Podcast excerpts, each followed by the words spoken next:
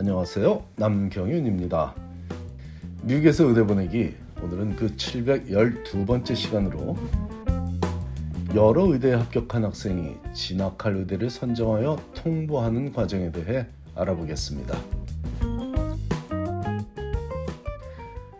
4월은 1년 내내 진행되는 미국의 의대 입시가 마무리 단계로 전환하는 중요한 시기인데 그 이유는 합격생들이 자신이 진학할 의대를 결정하여 해당 의대에 통보하는 과정을 마무리해야 하는 시기이기 때문입니다.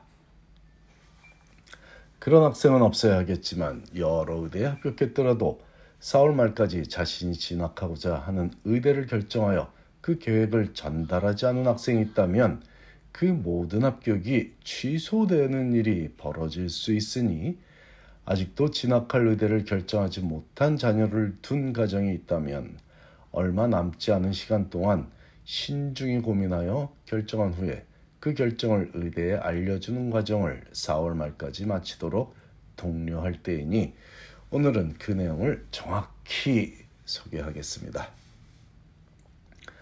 매년 5월부터 다음해 6월까지 약 14개월 동안 쉼 없이 이어지는 미국 의대 입시에서 마무리 단계가 시작하는 중요한 날짜는 4월 30일입니다.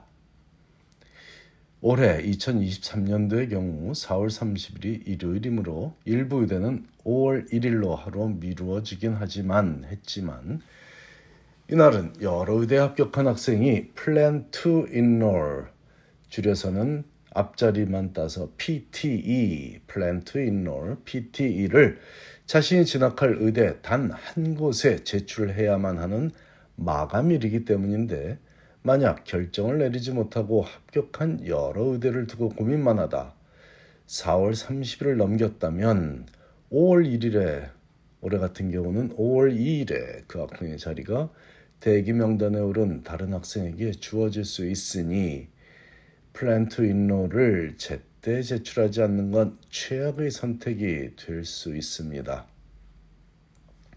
이 과정은 합격한 학생들이 처리해야만 하는 과정인데 명심해야 할 사항은 합격 소식을 들었을 때 해당 의대 웹사이트에 방문하여 Statement of Intent 뭐 혹은 뭐 다른 이름으로 부르는 의대가 있더라도 기본적으로 Statement of Intent이란 서류를 제출한 것과는 전혀 다른 절차입니다.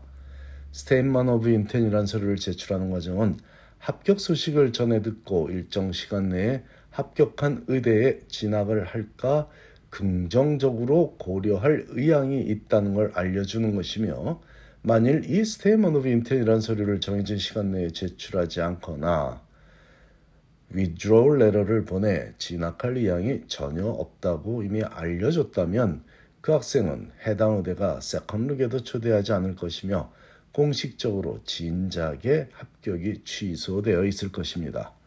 그와 달리 Plan to Enroll은 합격한 여러 의대들 중 단 한 곳만을 선택하여 진학할 계획을 공식화시키는 과정이며 이 과정이 지나야 복수의 의대에 합격한 학생들이 포기한 자리들이 대기자 명단에 오른 학생들에게 기회가 되어 주어지게 되니 의대 입시의 마무리 작업의 시작이라고 표현한 것입니다. 아직 웨리에 걸리는 학교가 있어서 최종 결정을 못하고 있다면 그 점은 걱정하지 않아도 좋습니다. 다음 단계로 Commit to Enroll이라는 과정이 있기 때문이죠.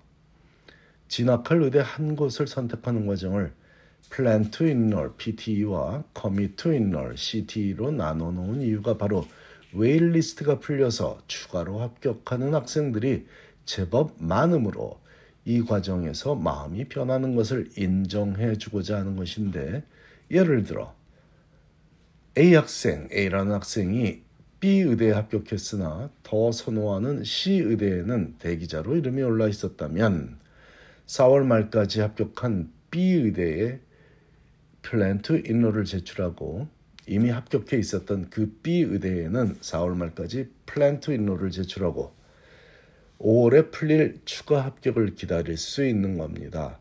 그러다 5월에 C 의대에서 합격 소식을 들었다면 B 의대에 제출했던 Plan to Enroll과 상관없이 추가로 합격한 C 의대에 6월까지 commit to enroll을 제출하면 A 학생은 최종적으로 C 의대생이 되는 것입니다. 하지만 만일 A 학생이 다른 어떤 의대 waitlist에도 오르지 못했다면 이 학생은 Plan to Enroll을 제출하는 과정은 의미가 없으니 4월 말에 to Enroll을 제출하면 됩니다. 이 과정은 최근에 생긴 제도이고 매년 조금씩 발전해 가고 있으므로 현재 레지던트로 근무하는 최근 의대 졸업생들도 생소한 과정이므로 자녀가 만일 그 과정에 대해 혼란스러워한다면 자신의 MCAS 어카운트에 로그인해서 원서를 냈던 그 school list에 가보라고만 조언하면 그 다음은 자녀들이 쉽게 해결할 수 있을 것입니다. 참고로 합격한 학교들 이름 옆에 학생의 학, 합 격 및 웨일리스트 여부에 따라 PTE 혹은 CTE 이렇게 약자로 세 글자만 표시된 버튼이 존재하므로 그 PTE나 CTE 중에 선택할 수 있게 되어 있으니 해당되는 버튼만 클릭하면 완료되는 단순 명료한 과정입니다. 합격한 학교가 없는 학생이라면 아무것도 하지 않으면 되는데 실제로 지원한 모든 학교 이름 옆에 PT나 CT 버튼이 존재하지 않으므로 실수로 뭔가를 잘못할 기회조차 주지 않는 시스템이 올해는 잘 갖춰져 있더군요. 최종 단계는 CT를 제출하는 것인데 위에서 설명한 대로 웨일리스트에 올라있던 학교에서 어떤 연락이 오는지 기다렸다 상황에 맞는 조치를 하면 되겠는데 특히 여러 곳 특히 여러 곳의 waitlisted 상태라면 5월 말까지 차분히 기다리기를 권합니다. CTE 즉 Commit to Enroll은 말 그대로 commit 실행하는 것입니다.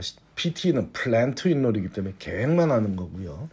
CTE는 완전 실행을 하는 거기 때문에 학교마다 조금 다르지만 통상적으로 6월 중순이라고 알고 계시면 되겠습니다. 정확한 날짜는 각 의대 홈페이지를 확인해서 명확히 알고 대처해야겠습니다. CTE를 제때 안 하면은 그 자리가 또 waitlist한테 넘어갈 수도 있고 CTE를 해야만 모든 것이 Plan to Enroll을 했다고 끝이 아니라 Commit to Enroll까지 해야 모든 것이 마무리되는 것입니다. 또한 CTE를 제출하면서 잊지 말아야 할 사항은 그때까지도 waitlist에 올라 있는 학교가 있다면 그 학교에는 위드로를 제출해서 혹시라도 야기될 혼란을 방지하는 것을 각 의대는 학생들에게 당부하고 있습니다.